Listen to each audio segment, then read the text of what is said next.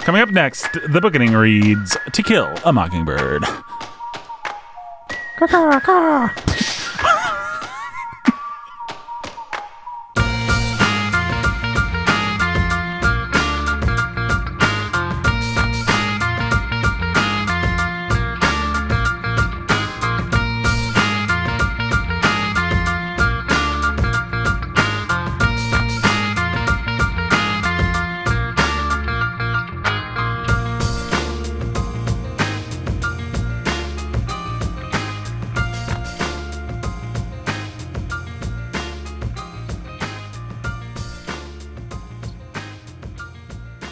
Hey, everybody, welcome to the Book Anime. My name is Nathan Oberson, your humble and obedient host. That's Brendan right there. He's the scholar who's a baller of reading. We're going to hit the ground running because we haven't even talked about To Kill a Mockingbird yet. We've just talked about like racial politics and stuff about the book, and like we've talked, so- we've sort of talked about some criticisms and surrounding the book, but we're on episode four, and we need to talk about this book. I feel like we've talked about the book.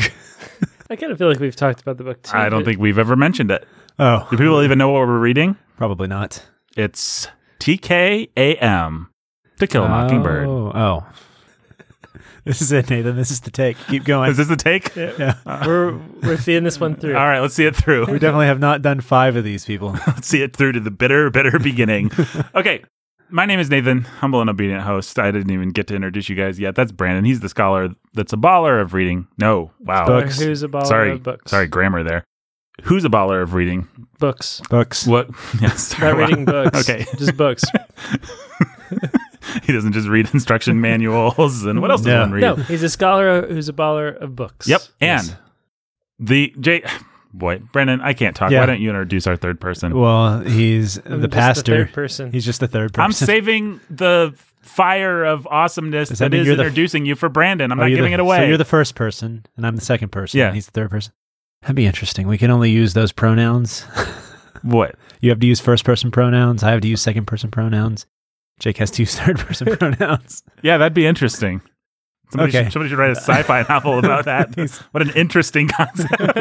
Thank you, Nathan. Do I get to be Brandon, omniscient? I'm not mad at you. Hey, Jake.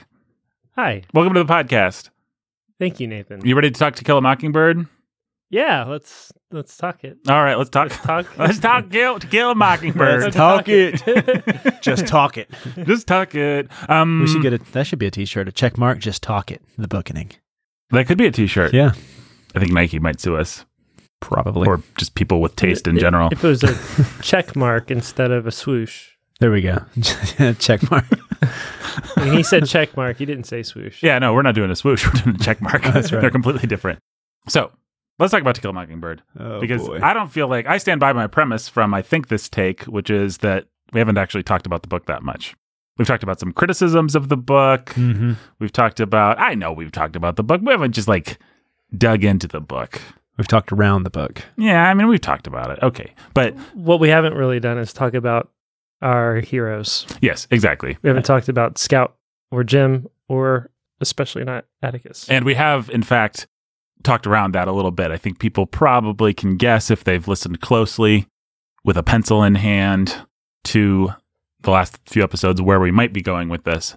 But why don't we just talk about Atticus? Why don't we just give our take on Atticus? Because I think we've got one. I suspect we all believe the same thing, although I don't, I don't know that we've ever actually had this conversation uh, either on or off mic. So, what do you guys think about that? Atticus Finch. And I think he belongs in the monster squad. Oh, really? no. just thought I'd do a little shock there at the beginning. I mean, we argued that Mr. Bennett, like our very first or second episode, we were already arguing that Mr. Bennett belonged in the Monster Squad. is that for where we crying came out up with the loud. monster squad? We haven't It really is, inducted yeah. anybody in the monster squad in a long time. No, is there anybody from this year that's just begging to go in the Monster Squad? I don't know. what were the books we read before this? I mean, Well- I guess L- Lewis the Swan can go in the Monster Squad. Yeah. and that trombone of His, his. his dad stole that trumpet.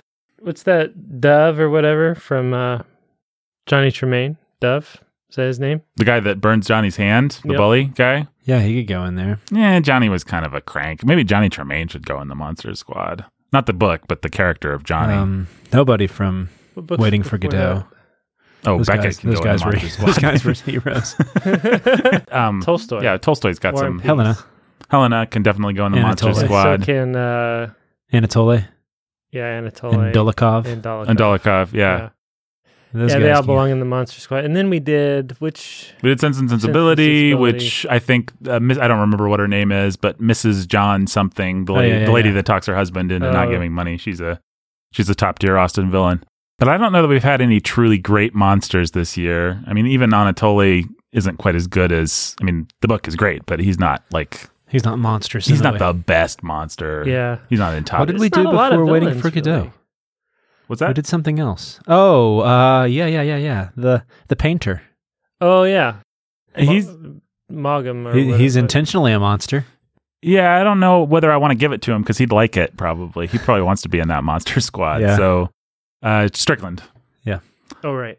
I mean, yeah, sure. If I knew Strickland, I'd say he was a monster, but I don't, want to dignify him by putting him in the monster squad. yeah, I'm with you on that. 'Cause And that's I what he don't know wants. what other m- monsters we're really gonna get this year. I guess we'll we'll get like Society twice.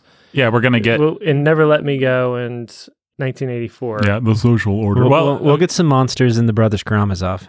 That's next year.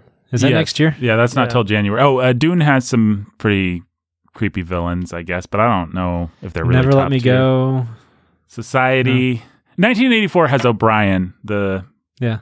mm, spoiler alert, but yeah, 1984 has a good villain. What Shakespeare are we doing? Oh, that that's gonna. Well, oh, yeah, oh, it's guys, Richard the Third. Yeah, I come on. was sorry to say, are we doing Richard the Third? yeah, we're this doing year? Richard the Then, Third. yeah, So there you go. that is a top He is the- tier. he That's is like the a top monster. ten of all time monster right there. he is our monster. Yeah, Who plays him? yeah. Benedict Cumberbatch. Oh, does he have the humpback? He said with some weird disappointment for some reason, just because he's a snob and thought that seemed like an obvious choice. But I bet it'll be a good one. So I withdraw my tone of voice. Thank you. Yes, he's got a hump. So. Atticus Finch belongs in the Monster Squad. Uh, yeah, Worse than Society and Never Let Me Go. The most depressing. I, c- I half of can make a book not that so I've read in quite serious some time. attempt at pl- Yeah. putting him in the monster squad, so Sure. we can push back against it. Yes, well, please. He's a distant father. No, I mean that's that would be the place you would begin, as he s- really has no involvement in these children's lives other than this being this very transitory figure that occasionally makes appearances and is larger than life to them, but has no real heft or weight in their lives other than very weak attempts at discipline, and even sits apart from them at church. So so the question is whether or not one is Atticus Finch just a straight up, straight arrow, ideal father, or is he a does he kind of suck? Mm-hmm.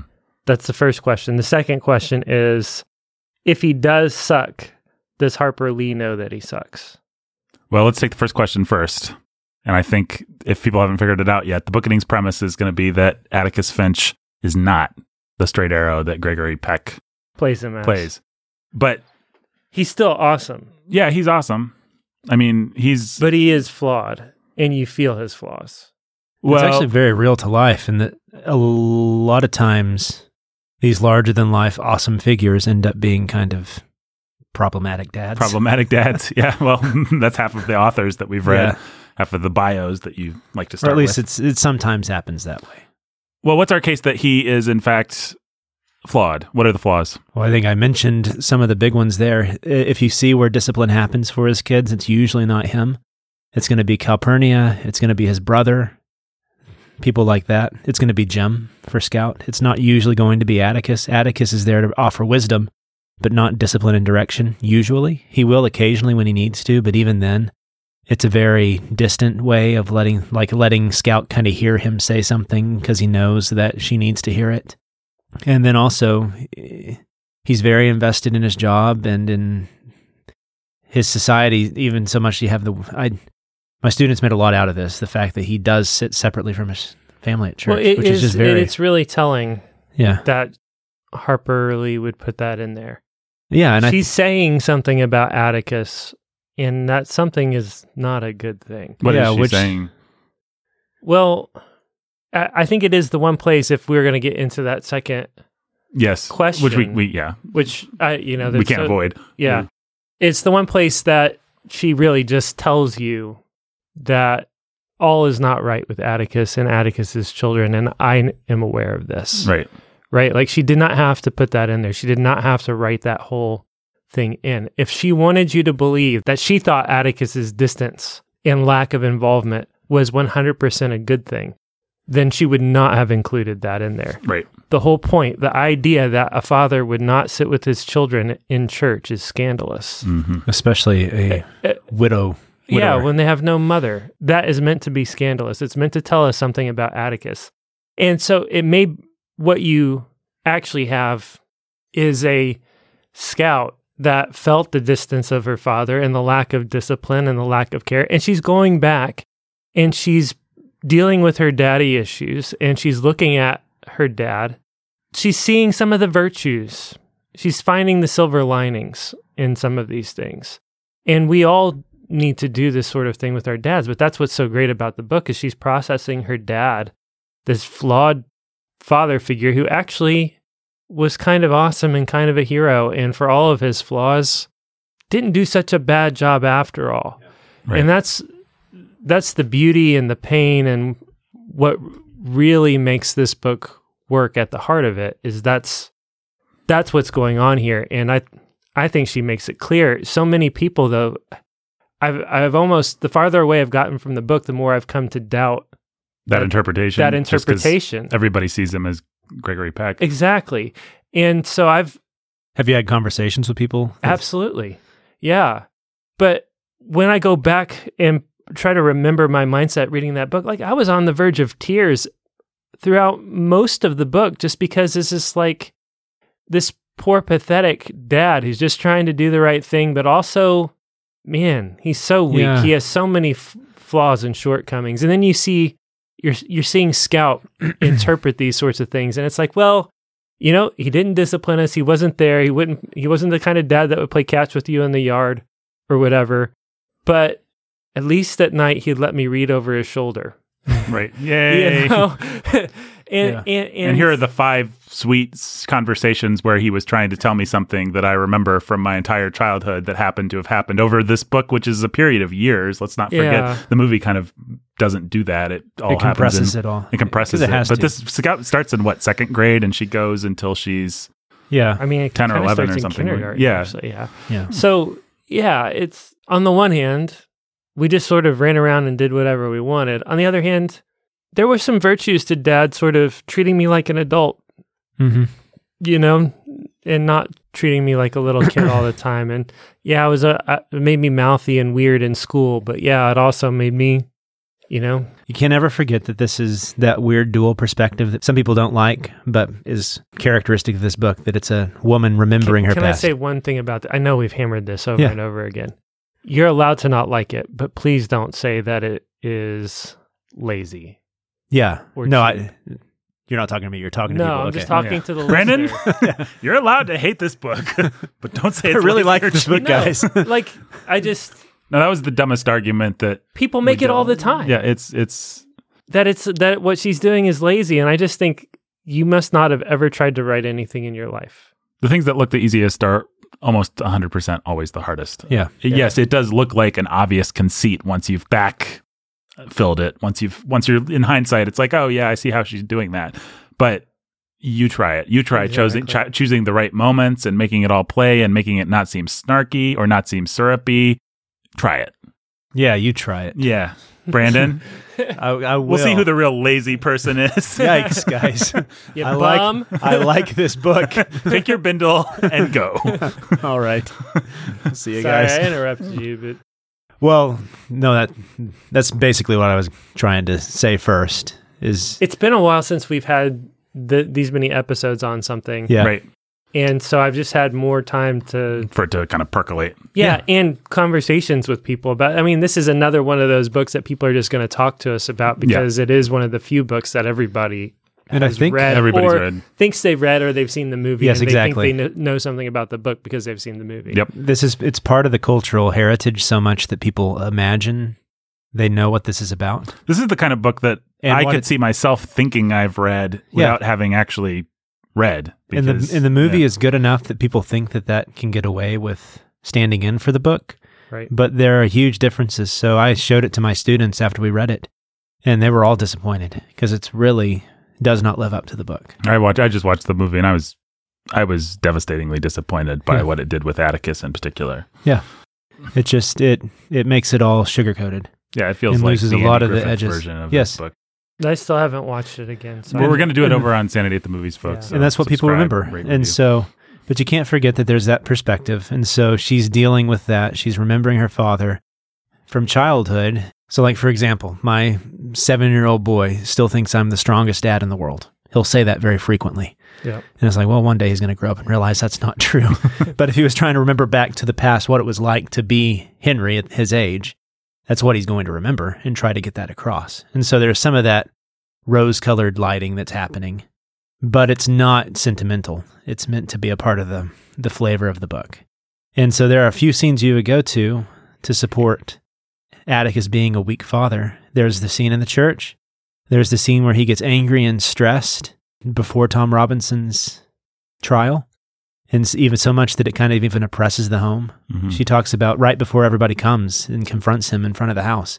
It's not like they're all happy. Mm-hmm. Atticus has been stressed. He's been angry, right? And so she's she says that, and then there's the fact that he's so absent that he doesn't even come to their play at the end, and so it's his absenteeism that allows them to almost get murdered. almost get yeah, murdered. Exactly. And so, I mean, those are pretty significant. Well, the the one that actually I know she kind of goes back and Scout overhears the conversation that sort of shifts her perspective. but the one that personally offended me on Scout's behalf was when Uncle What's His Face spanks her, and Yeah, it's like, okay, dude, Atticus, if you're going to be progressive, then be progressive, but don't sit there and arch your eyebrow while somebody else does your dirty work for you. Or the fact Yeah. that Calpurnia slaps the kids around. It's just Yeah. like he's going to be cool with that, but then have these like progressive ideals where he never has to Yeah. have his kids mad at him or cause his kids any pain. That's like yeah. I really felt Scouts that that was one of the strongest It's a- it's- visceral. ugh, like I wouldn't like my dad at this. mo- Like I, I wouldn't be mad at Uncle. What's his face? I'd be mad at. well. He wanted Atticus at he that wanted his point. kids to have the same impression of him that the town had of him. Right? Is this progressive, wise, more mentor figure than a father figure? Right. Right. and the book i think gets that across and it's yeah it's subtle she's she's really is a master of showing and not telling Right. but it's all over the place if you're if Mm-hmm. Mhm. you're paying attention and just because it's absent from the movie doesn't mean that it's not there in the book there are many scenes I really the- think I really think that the the further you get from an actual healthy biblical understanding of and heritage of child rearing and fatherhood, the less Atticus feels like an aberration. Right. But I can't imagine that Harper Lee growing up in the South. I think people. Nobody called their dad. Like all these progressive ideas are new. Right. And so the people that are first reading the book, wherever they live, they're like, who is this guy? This is supposed to hit us with a punch. Like the way the book is constructed, it's supposed to be like, this guy kind of sucks. And then gradually, oh, wait a second, this guy rocks. Like Right. that's that's that's the entire construction of the book.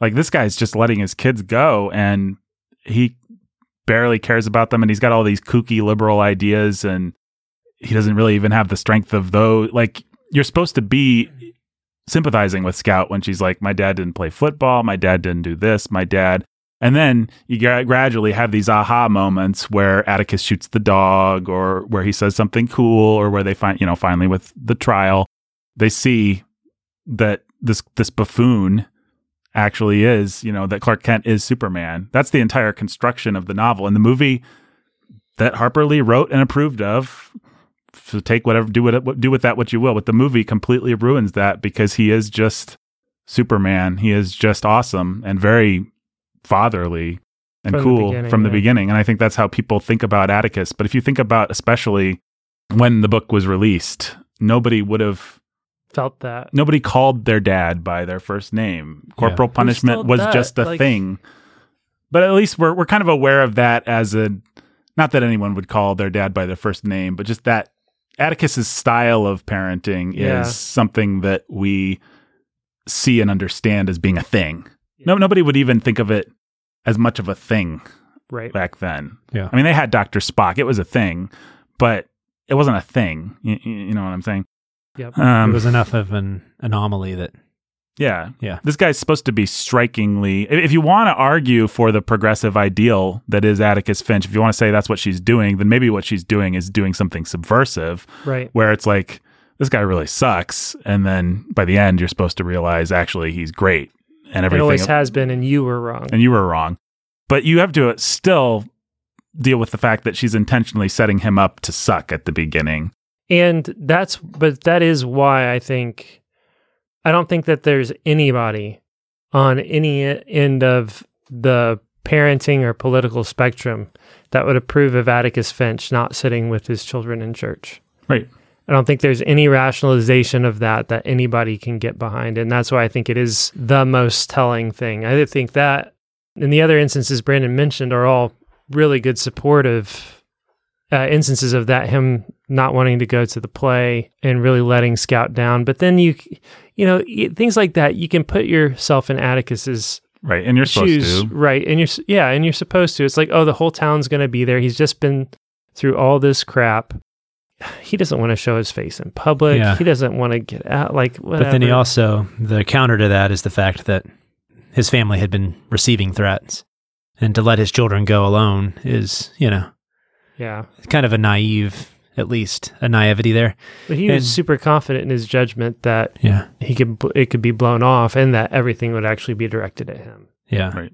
And then one, o- one other thing is the fact that at the end, he's so committed to his view of the law that he's unwilling to have the gray area when it has to be the sheriff who pushes him. hmm Mhm. He's the sheriff is the one who actually speaks truth to Atticus. Well, if you're supposed to take that as the right move, but he's the That's one. certainly what Harper Lee wants you to believe Yeah. is that the sheriff is actually the one who has the spirit of the law in mind. Yeah, Yeah. Atticus is just kind of a lame duck at the. I mean, he he's he's kind of impotent at Yeah. the end of the book. I mean, and that's like the end of the book. That's yeah, pretty telling. After he makes his big courtroom stand, there's really nothing else Atticus can do besides be passive and kind of react He to what. doesn't have the sense to think it was Boo Radley. Yeah. He's convinced that it's Jim, hmm and he's arguing that his son should have to stand trial for this Yeah, with the There's- sheriff, who's like, nope. First of all, idiot, think about it. yeah. yeah, How how um, how much do I have to imply? What? yeah. And that's, that's second of all, don't think Hey, about look, it. Let, Yeah. let me whip this switchblade around here Yeah. that I found wink, wink. yeah, on a drunk man earlier tonight. yeah. Oh, yeah, Bob Yule has a kitchen knife in him. You think he's a ghost now, saying boo? huh? Do you radly? I mean, really think that? Man, he must be a regular King Arthur. Yeah.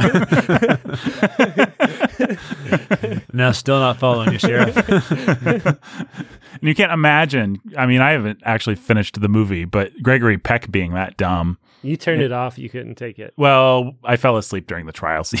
I was like, hey, it's the one good part. You were so traumatized by so- that point.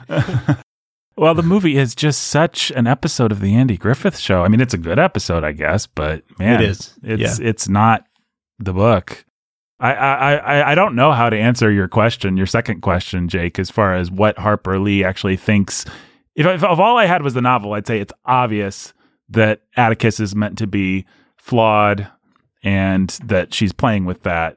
Given the larger cult- cultural heritage and the things that Harper Lee is, she's not on record about a lot, but she's on record about Liking loving the movie. Gregory Peck, Yeah. remaining f- friends with the Peck family, loving the movie, adapting the movie.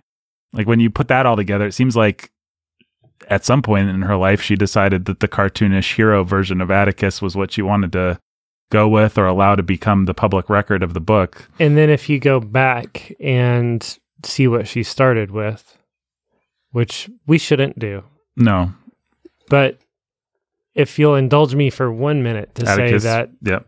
the Atticus that she started with in her first draft was a racist who went to KKK meetings. And I don't know exactly or remember exactly what the details were, but she really started with a, it was an adult scout going to confront and deal with and be scandalized by her dad actually not being the hero that she imagined she was, Yeah. that she imagined he was when Well, I remember She that was a he's. child. If you do read Go Tell a Watchman or any of those material, uh, any of that material, he's he is exactly what some people have actually accused Theodiscus Finch in the book as we have it of being, which is kind of a patronizing white man that doesn't really get it. He's not in favor of civil rights. He's not in favor of letting them be free. They're not ready for it. He's that kind of a Yeah. southern guy. So he's not like an out and out grand Racist, grand yeah. dragon.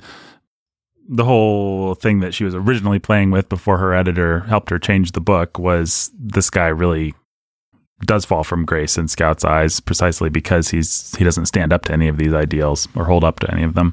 Yeah, and I think that Harper Lee was probably pretty susceptible to the influence of an editor or a producer.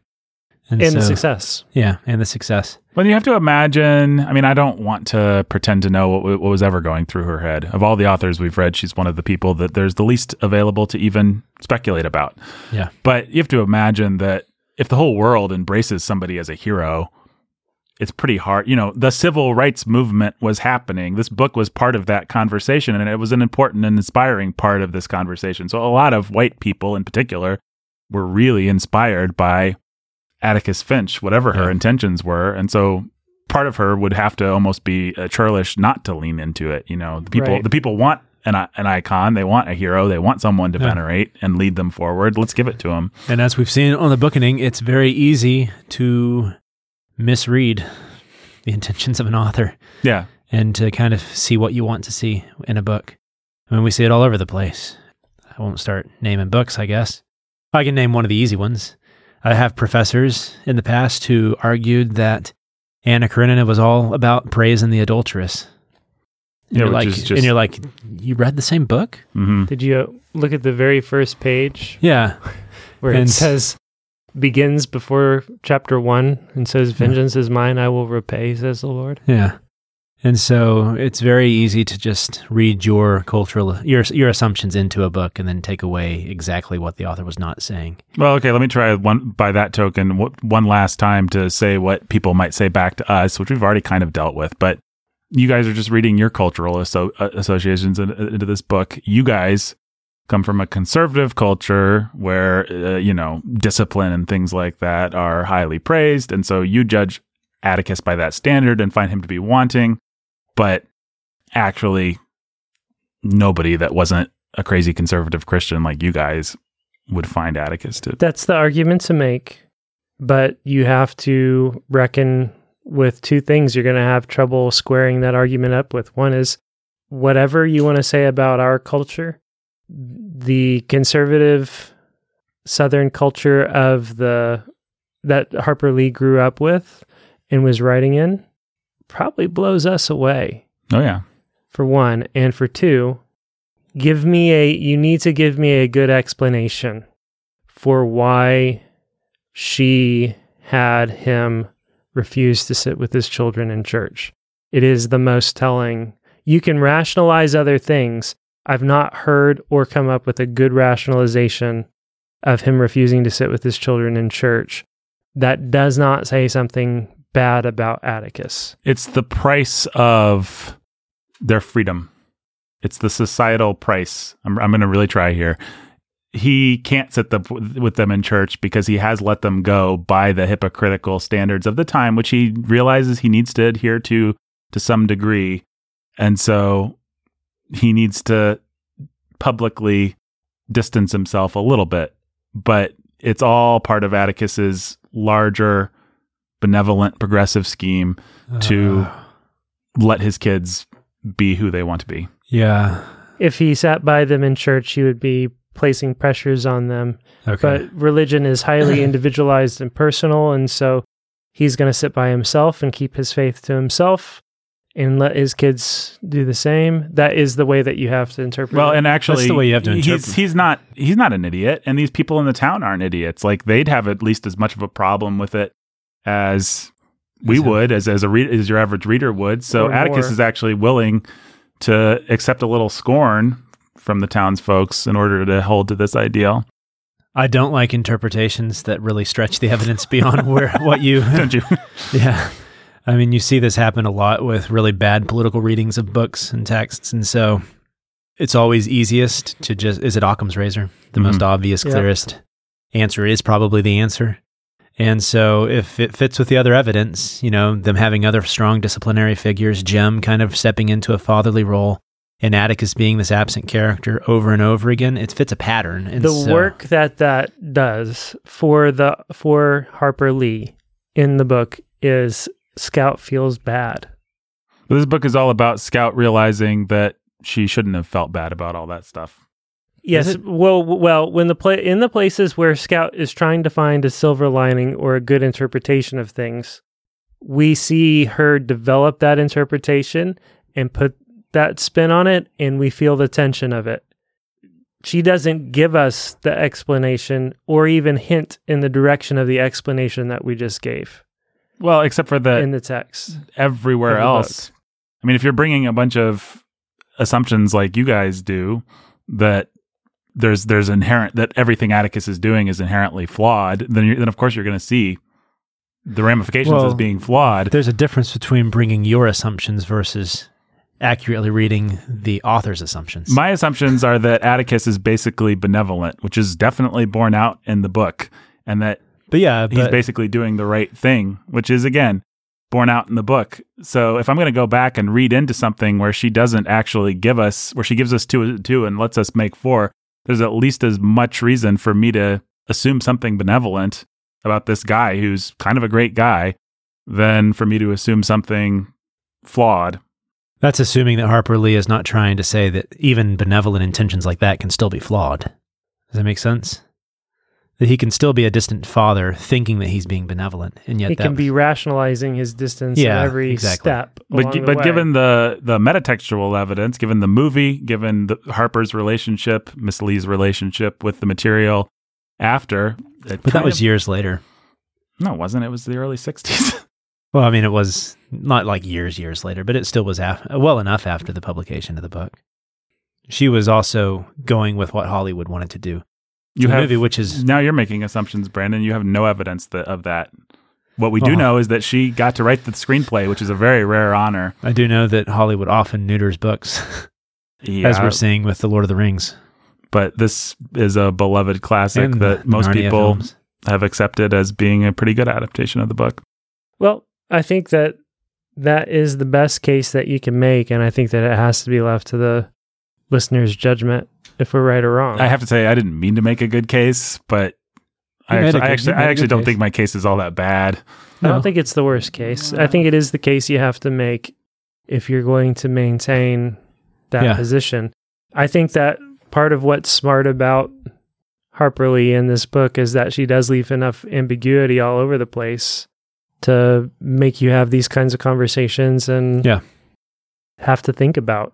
And there are places where it's very clear what she thinks about John Dewey Mhm. Mm-hmm. and ed- you know education Yeah, yeah, yeah. Yeah. or whatever. But so much of the deeper you get into the questions of race or fatherhood, the more gray area she leaves you hmm to just have to wrestle with things. And that's part of It's part of yeah. It's it's what's make, great about the book. makes a great book to teach. Right. So I'm with JKI, but um, so like I got a whole class period just out of the last scene with the sheriff and Mhm. Atticus trying to figure out, okay, is she is she saying there's anything wrong with what they're doing here?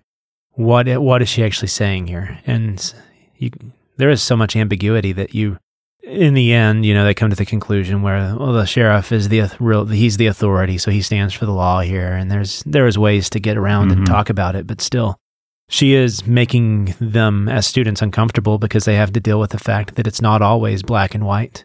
This room, there's this gray area, and it's Mhm. very difficult to live in that gray area. well, where I would probably argue against everything I was just saying is it feels like the places where she does tip her hands, even even apart from the church scene, which is pretty telling.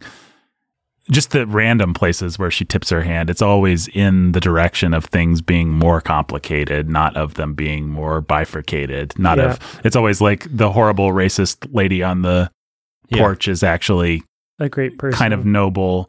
Yeah. And w- and that one teacher is a horrible satire of not a horrible, a very well done satire of progressive idealism. right. So where she tends to sort of give you a peek, which isn't often, but where she kind of shows your shows her hand, it's always like, well, let's take a step back and realize this is more complicated. Even the Yule family, really. Yeah, exactly. There's Man. there's a decent amount of sympathy de- generated for the daughter. Yeah. Yep. And what's implied happening with the father, hmm the fact that she has that well tended flower bed, that she wanted a man outside of her dad Right. to enter into her. I mean, there's a lot of, The fact that Tom Robinson was interested in doing it makes him a little bit more interesting than just Yeah. the the saintly victim. yeah. So, It's always more complicated. The guy, and then you know, there's just these random scenes that I guess are supposed to be telling, like the guy that who's the guy that they meet outside the court that's been pretending to be oh, yeah, the guy who lives down at the river. Yeah. crazy. Oh, He's married to a black lady, Mm-hmm. and so he has to go around pretending to be So drunk he's- while sipping on Coca Cola so Yeah. that people can f- have it, have a rationalization for him. I'm going Right. to start doing that. I'm going to carry a Coke in a Paper bag. paper bag, just see what people say. I think you should. I think you should. well, you have all those microcosms that really do exist to say things aren't always what they seem. Things are always more complicated than they are, and you, and they're given to you piece by piece throughout the course of the book. You've got you know that old lady on her porch is there from the beginning to be like, hey guys, this is a story about how people aren't always what they seem, Mhm. and they can be awful, but also there's something to redeem in even the most awful person, probably, unless they're Bob Yule. hmm And then they're monsters. Bob Yule, he could go in the monster squad. Yeah, Is he too easy? he's He's an easy. he's an easy target for Boo Radley's knife. Um, And the jerk that rapes his daughter and f- falsely accuses another man and lies about him in court and gets him hung and then goes out and tries to murder some children. murder some children. yeah, if you want to argue one place where she does go pretty black and white, so to speak. Old Bob Yule. I think Bob's a great guy. you felt a lot of compassion for Bob. He's just a victim of his circumstances. That's all. Bob Yule is a type.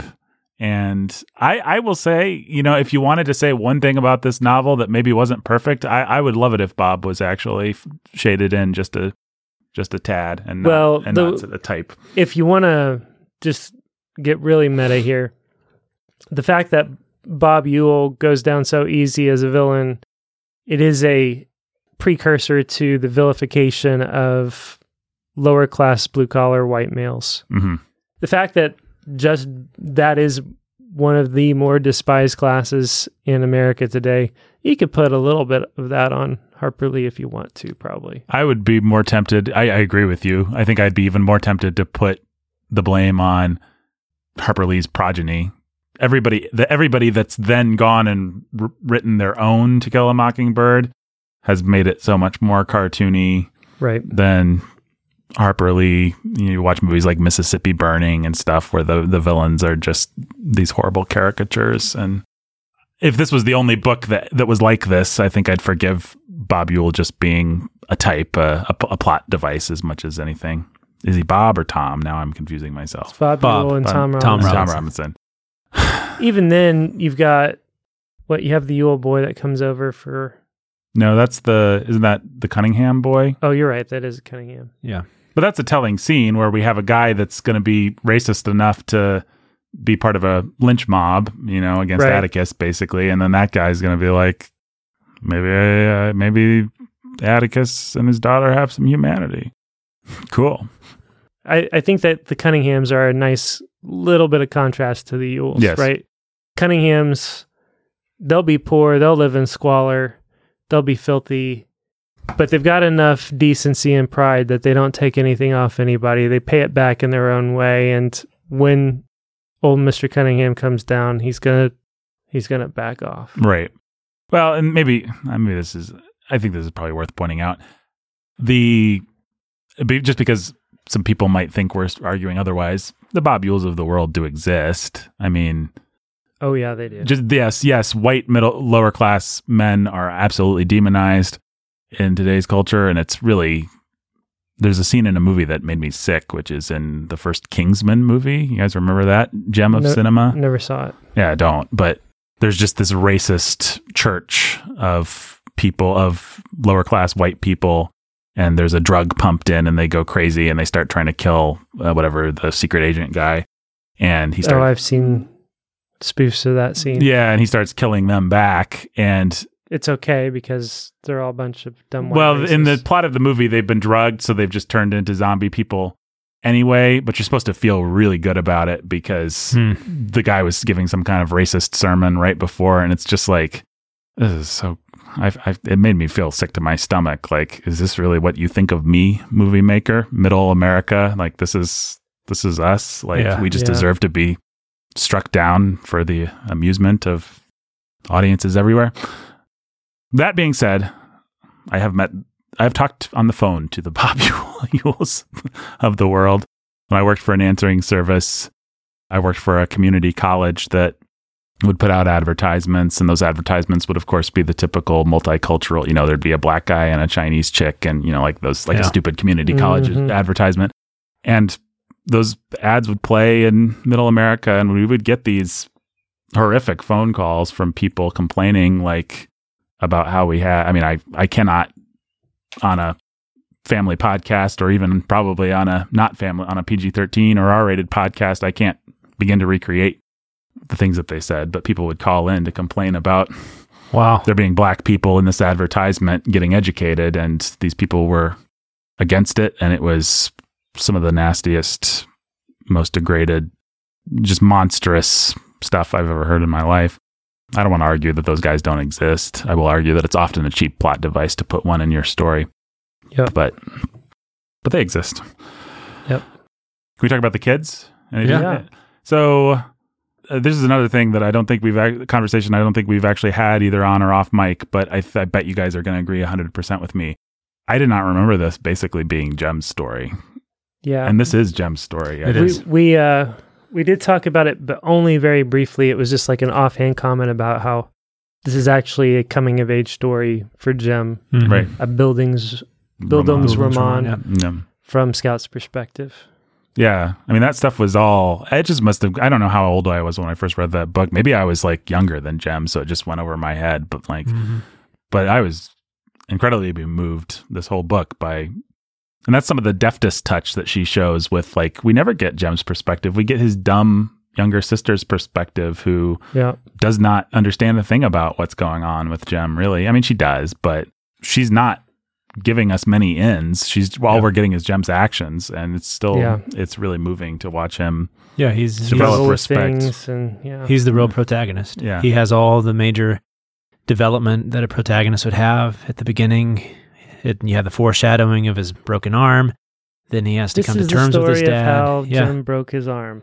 I would say it started here. Somebody might say it started there. Jim would say it started back here. Yeah. Mhm. And then the whole thing's just his coming of age. It's Mm-hmm. his coming to terms with his dad, his coming to want to be like his dad, and then also his individuating from his dad as well by Yeah. protecting his sister. Well, and what a almost dying. what a smart i mean i know this is just saying the same thing we've said for four podcasts now but what a smart deft idea to tell it from the perspective of someone who's just two or three years whatever she is younger so she Mhm. doesn't quite ever get it she's all telling it from the perspective of someone who's just a little bit behind that's the kind of thing listener that you wouldn't think to do when you wrote your version where you did the thing that was so easy and obvious and stupid you somehow would tip your hand, or you just decide to do it from Jem's perspective or age scout up so that she could understand more. But the fact that you get so much about Jem With so little. with so little Yeah. is brilliant. Well, then you get that. So the only other book that comes close to kind of doing this is My Antonia, hmm where you have Jim Burden remembering the past. Yes. And so you get this wonderful book th- th- similar to that, where you have a main story about a character in Mhm. Antonia or Jim, but then you also get these wonderful side stories about childhood and nostalgia and how sweet it was to grow up in the South at that time and Mhm. all that stuff. Sweet, not in the sense like awesome, but just how much she loved it and loved Jim. And so you get the little side stories with Dill, the other things that happen, which add to the depth of the story, but don't really add to the main narrative, you know, hmm but are still there for that reason. My Antonia is a really good book. It is. I, that's my deep thought. it just reminded me how much of a comparison point. I don't know that I have anything brilliant off the top of my head to say about it, but No, there definitely are these crossovers between them. yeah, I felt that very much reading. Yeah. There, it's Yeah. it's an American style that- Yeah. that Marilyn Robinson tried to do with mm-hmm. well, yeah. Yeah. As we know, I didn't appear on those episodes. So No, yeah, you, you don't know what we thought of those, Nathan. I'm just- But what a great book, though. yeah, Um, fantastic. but uh, yeah, I wonder why this is this one's the one that everybody remembers and is the touchstone. And my Antonia is kind of an outlier a little bit. Part of it It's is just relatability. Just Yeah. the relatability. Yeah. relatability. Scout really is a great. I mean, she's she, Scout and Jim are great characters. yeah. they belong up there with Huck Finn as some of the great childhood characters, and uh, David Copperfield. hmm And then also it has the touchstone of having been about civil rights, right when civil rights was a big thing. Yeah. At the right time, right place kind of book. And now that's still a major talking point of our culture. So yeah, it's going to have more of that political. and it's got a great movie. You can't Yeah. underestimate and that. so that that's one of the reasons. Yeah. I think that my- there- there should have been a scene where Atticus threw a woman off of a sled and she was devoured by wolves. Yeah. or he's remembering his past. Scout, until you've literally walked around in someone's skin while they're being eaten by wolves. Is there anything else to say about Jem? I mean, he's he was the character that really moved me. Whenever he kind of moved forward and understood something more about his dad, those moments were the moments where I found myself tearing up. But I don't know that I have anything more profound to observe about him than that. no. No, I don't really have anything. It's interesting that she ends with Scout, given our premise that it is Jem's buildings Roman. Let's let's not get. I mean, part of what's great is that it this book does so many things Mm. all at once. Yeah, let's not be too bifurcated about it. yeah too let's binary. let's not overstate our case it is a coming of age story of jim it's a a, a reckoning with her father and her past of scout it's a civil rights book wrapped up in all of these other things that is what makes it that's what blows my mind about it and makes me really want to put it right up there Mhm. for the great american novel No, it should be a contender. Yeah, Yeah, Moby Dick and Blood Meridian. yeah, the three classics. I don't remember what we There decided. are people who would argue for we, Blood we Meridian. leaned on huck yeah, we leaned on Huck, which I still. Well, let me ask at the Uh, end. yeah, of this. Huck- this is this will be our last podcast, so I'll ask at the end whether we still want to lean on Huck. So hold that thought, Brandon. Okay. But gosh, I don't know if I have anything interesting to say about this. But the character of Scout is great. She's the perfect eyes to see the story through. Well, there's just no sentimentality about it. You know, it's obs- it's observing some real things about childhood, but not in a way that feels like it's begging you to feel sorry about Scout or feel that she's cute or make a big deal out of her innocence in the moment where it's just really Well, I think that's because she chose the right kind of child to do it. with. yes, A tomboyish girl who wasn't going to really be asking you to think that she's cute is willing to be brave and impertinent at Mhm. times.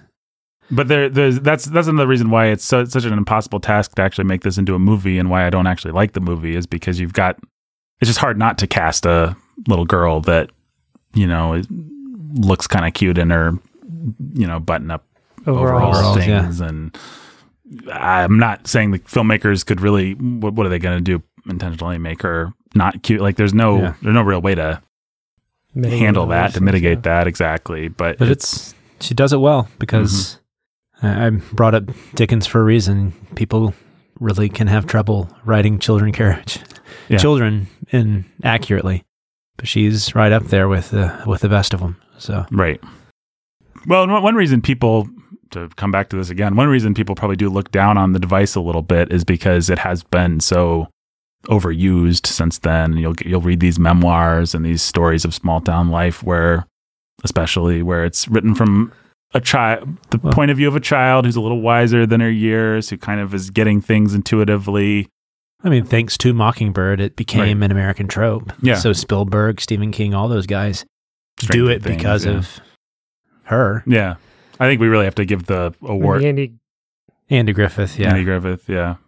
Was was that before or after her? that's why i stopped myself Right around the same time. Andy Griffith, if I'm not mistaken, came out in 1965, which would be right after. So But- it was probably It was inspired my loosely. assumption that Andy Griffith, the Andy Griffith show, was direct and s- i- i- directly inspired by Atticus. You have to imagine it was, yeah.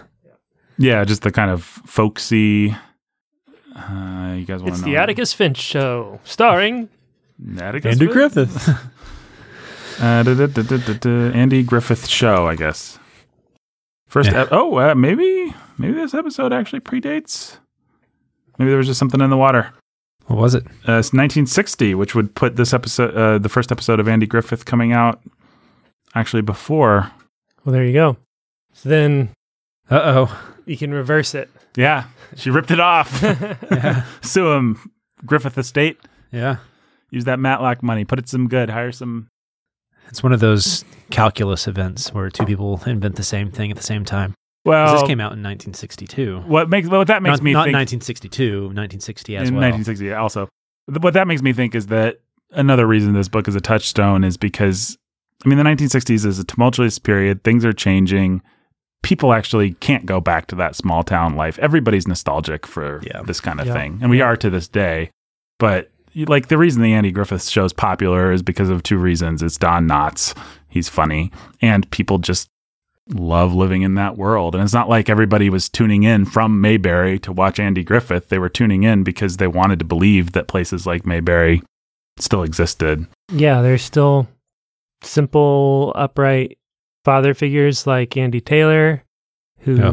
know how to handle comedically stupid people Mm-hmm. Mhm. like Barney. Barney Fife and Yep. Widower who's raising his And free doing just range fine. kid. Yep. You know? Well, it's why it really makes you appreciate again how brilliant Harper Lee is because she's already got him beat. She's already saying, actually, guys, it was never that simple. Yeah. It was, but also it wasn't. Yeah. Yeah, you could go down and get a soda and then go to Floyd the Barber or whatever, but I'm not, not if you were black. I, I don't think a lynch mob ever shows up in Mayberry. it would be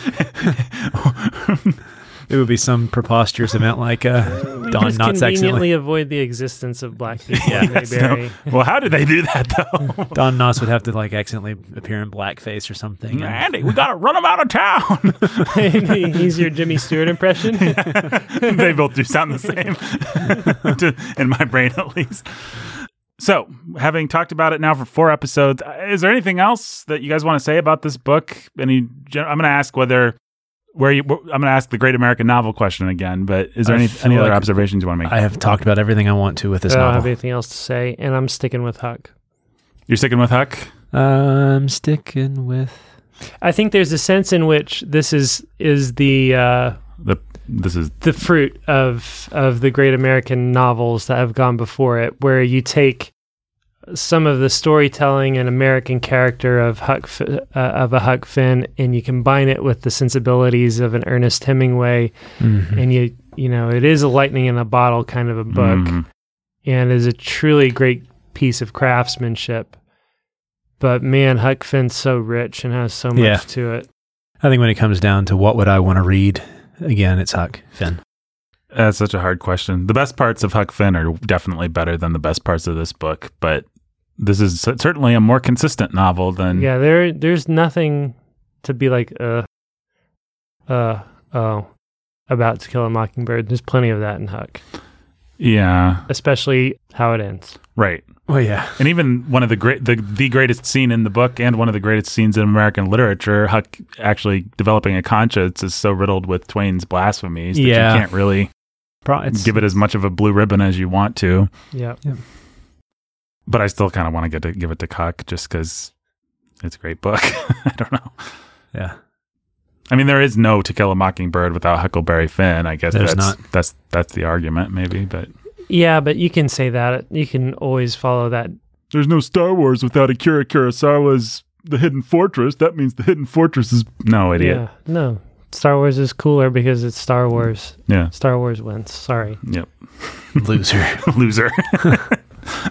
I mean, you go all the way back to Homer of the Bible if you want to. right.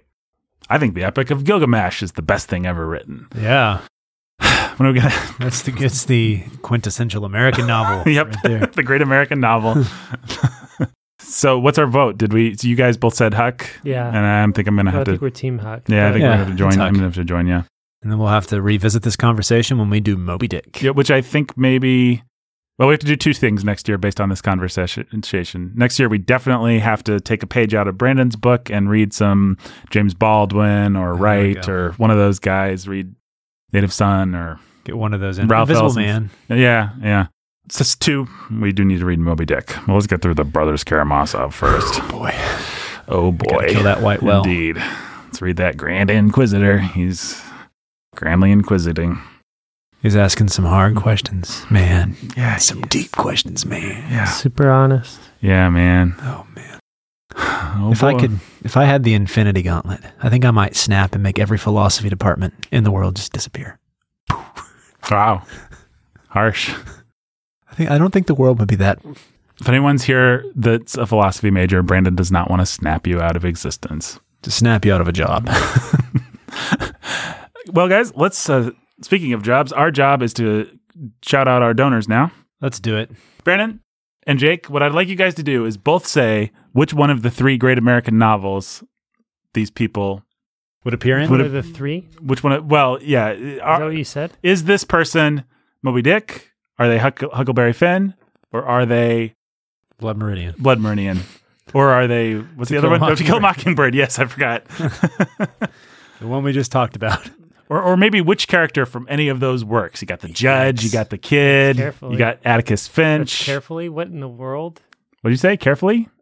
I don't know what I was trying to say. That's terrifying, maybe? I I said that's carefully. Uh, Yeah. That's carefully. That's carefully. it fe- felt kind of not that carefully to me. I was regretting it even as I said it, but Jake says it's carefully. Okay. Uh, Robert and Rhonda the Lovebirds, Brandon. You don't even shout them out. Just say who they are. Scout and Jim. The Artful Anthony Dodger, Jake. No, they're not. Oh, yeah. They're- Let's redo that. They're Atticus and his deceased wife. Okay. Well, that's not really that much better. Sorry, Rhonda. okay, they're um Uh, this is gonna be hard. uh they're just Ishmael and whale. Quad or whatever. they're Ahab and the whale. Ahab and the Whale. There you go. Wow. Sorry again, Rhonda. The Artful Anthony Dodger. Ahab. Little Anthony Cigar Store. Uh they're Huckleberry Finn. Sweet. The Immortal Chelsea E. Scout. Jimmy Beam and Little Annie Oakley. Oh man, they're Huckleberry's father. Oh no. N- none of these are going to be compliments. It's okay. Uh, Little J- Jimmy Beam or no, uh, Lily of the Valley. T- Tom Sawyer. Just say any character from any American novel for these people. Andrew and Esther, the Lovebirds. That's hard. Uh Esther Prynne. Oh wow, you're going out of Esther your way Prynne. to pull out It's the only one I can think of. the, the Keith Master. The Duke. Who's the Duke from? Oh yeah, and, uh, David's Mighty Men Trucking. Uh a stagecoach from Blood Meridian. Wow, John and Jill and Little Baby Max. Aunt Polly. Jay and Katie, who are cold and love cheese, and also C.S. Lewis, including Till We Have Faces. Uh they're definitely Calpurnia. Fairy Princess of Wonder and Happiness, Mother Beth. Widow Douglas. Council Prime Adam. Um, he's the Atticus's Finch's opponent. Forget his name. That great character. Jeremy, Yeah. the dark hooded lord of death. Oh, he's uh, he, he's got to be um Did often. the judge. J- There you go. Nathan, not me. Oh, he's um Atticus Finch. Maya! Judge Thatcher. Ryan the Red Avenger and Judith of the Ladies of Justice. Oh, there are some of those people who scalp people in Blood Meridian. Danny the Dude. The Grangerfords. DJ Sammy G. Oh, he's Tom Robinson. Benny and Tana Tiberius. The Wilkes family. American Catherine from Yon Window Breaks. they are. It can be. Uh, they're um Moby Dick. Wasn't somebody already? Oh yeah, they're um Queequeg. Yeah, there you go. Professor and Lady X. Silas and Sally. Lavender's green, Dylan, Dylan, lavender's blue. Lavender's green, Dylan, Dylan, I love you too. They're Queequeg. Uh, I already said Queequeg. They're Star Star uh, Star Starburn, Star, Star, Starbucks. Starstruck. And Noah Constrictor. Moby Dick. Mara Cheap. Oh man, she's um, she's definitely got to be Abra, the fair and fragrant maiden Chloe, Kathy, Anthony who is cold and hates life, liberty, and the pursuit of cheese.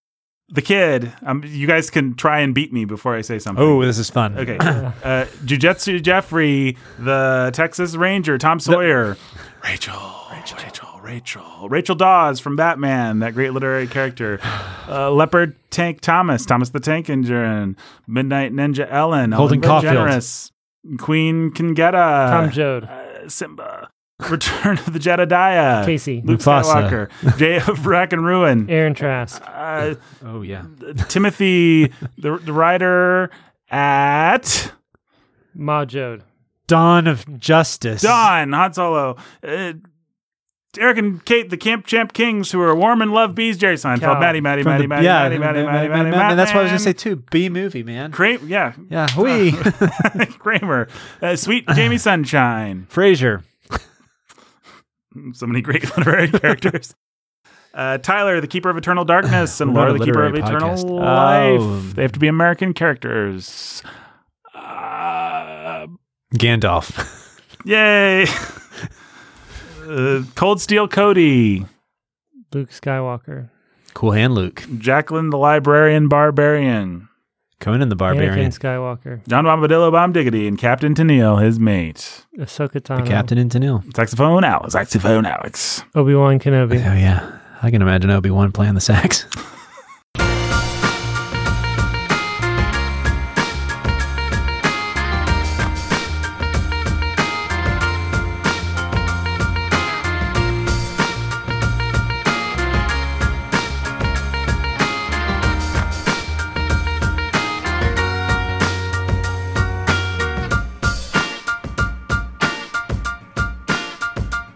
Booking Today uh, was written and produced and created by Warhorn Media, all your fine friends here. Go to patreon.com forward slash the bookening. And guys, next week is our 200th episode. And we are going to be doing something very special, aren't we? Oh yeah. So special. I came up with a bunch of good ideas, and Jake and Brandon voted on none of them. They voted on the other idea. We No. can still download I- that, right? I'm excited about this idea, actually. This was one of my good ideas that I came up with, which is to watch. Brandon has Brandon, as you know, works T.S. Eliot into every single context. Not a context goes by after 200 episodes where Brandon doesn't mention the name T.S. Eliot. And so we thought we'd give him a chance to talk about T.S. Eliot, since T.S. Eliot wrote the book for the hit musical Cats, which was made into a movie yes. with Idris Elba, Judy Dench, Taylor Swift. Sounds like it should be good. Yeah, it's gonna be great. So We're gonna talk about that. Looking forward to it. Question mark. So that is our exciting 200th episode coming up next week. And then in 50 episodes after that, it's the Bookalarian. we, we will never know what that is. we'll find out when we get there. yep. Bye.